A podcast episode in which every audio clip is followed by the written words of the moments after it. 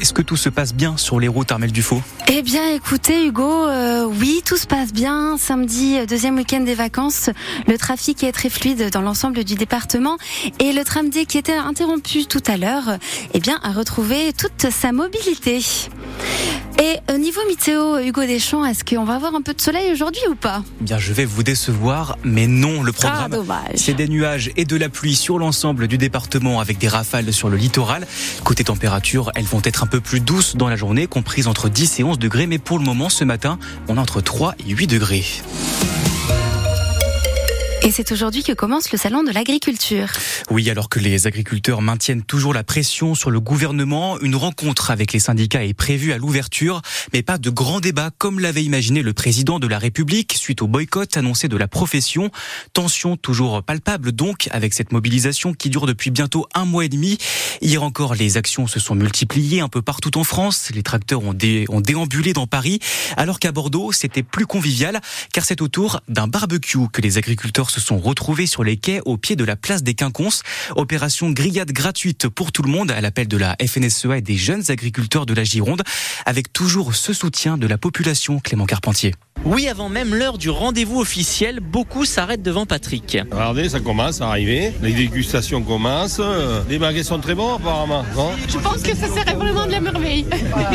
voilà, donc euh, ben, les fromages, euh, le vin, voilà. Et tout ça, il le partage avec Jean-Pierre, un Bordelais qui ne compte pas lâcher les agriculteurs dans leur combat. Il ne faudrait pas euh, qu'on étouffe les revendications par des promesses sans lendemain. C'est trop facile. Mais Jean-Rémy, son voisin autour du barbecue, ajoute que le premier soutien doit venir d'eux. L'important c'est de consommer français, c'est ce que je fais depuis des années et je pense que c'est un très bon soutien et en plus euh, c'est bon pour la santé parce qu'il y a quand même des normes en France qui font en sorte qu'on ait des garanties euh, de produits de qualité. Et c'est exactement ce que la trentaine d'agriculteurs girondins est venue rappeler, mais pas que, puisque cette opération est aussi un geste envers la population pour Jérôme, viticulteur dans le Médoc. Ça nous permet de remercier les Bordelais qui nous ont euh, bien accueillis parce que c'est vrai que nous avons perturbé les trafic euh, pendant les manifestations passées et ben, on n'a eu aucun heure, aucun souci particulier avec la population. Et on peut parier que cela devrait continuer malgré de nouvelles actions prévues dans les prochains jours par les agriculteurs girondins.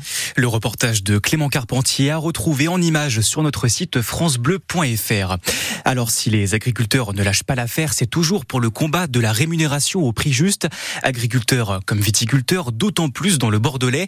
Mercredi, Gabriel Attal annonçait justement des réflexions autour d'un nouveau texte pour affermir les lois Egalim.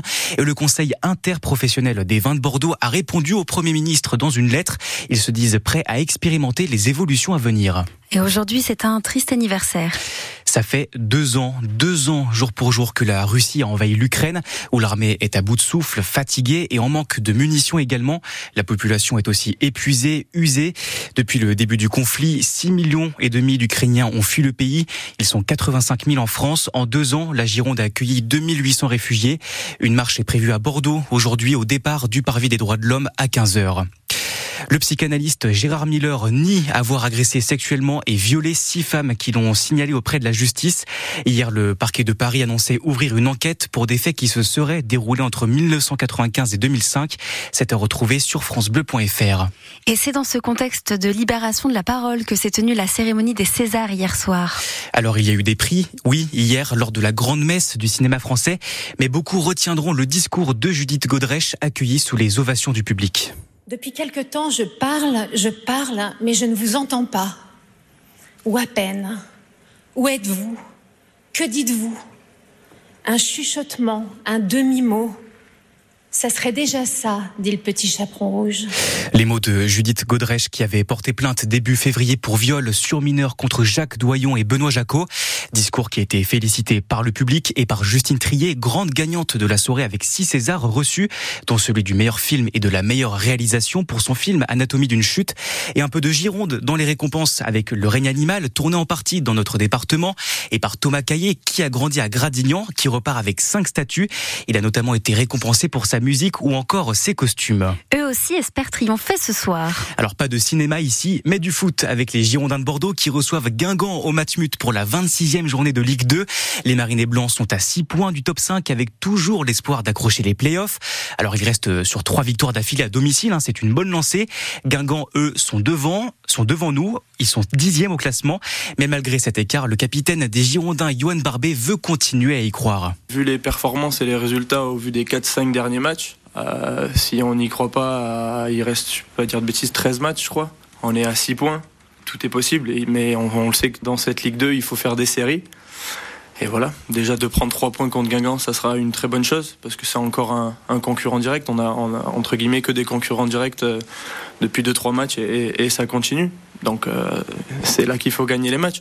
Donc bien sûr qu'on y croit. Je pense que si on n'y croit pas là, ça sert à rien de, jouer les matchs. Donc forcément, nous on y croit depuis le début de la saison.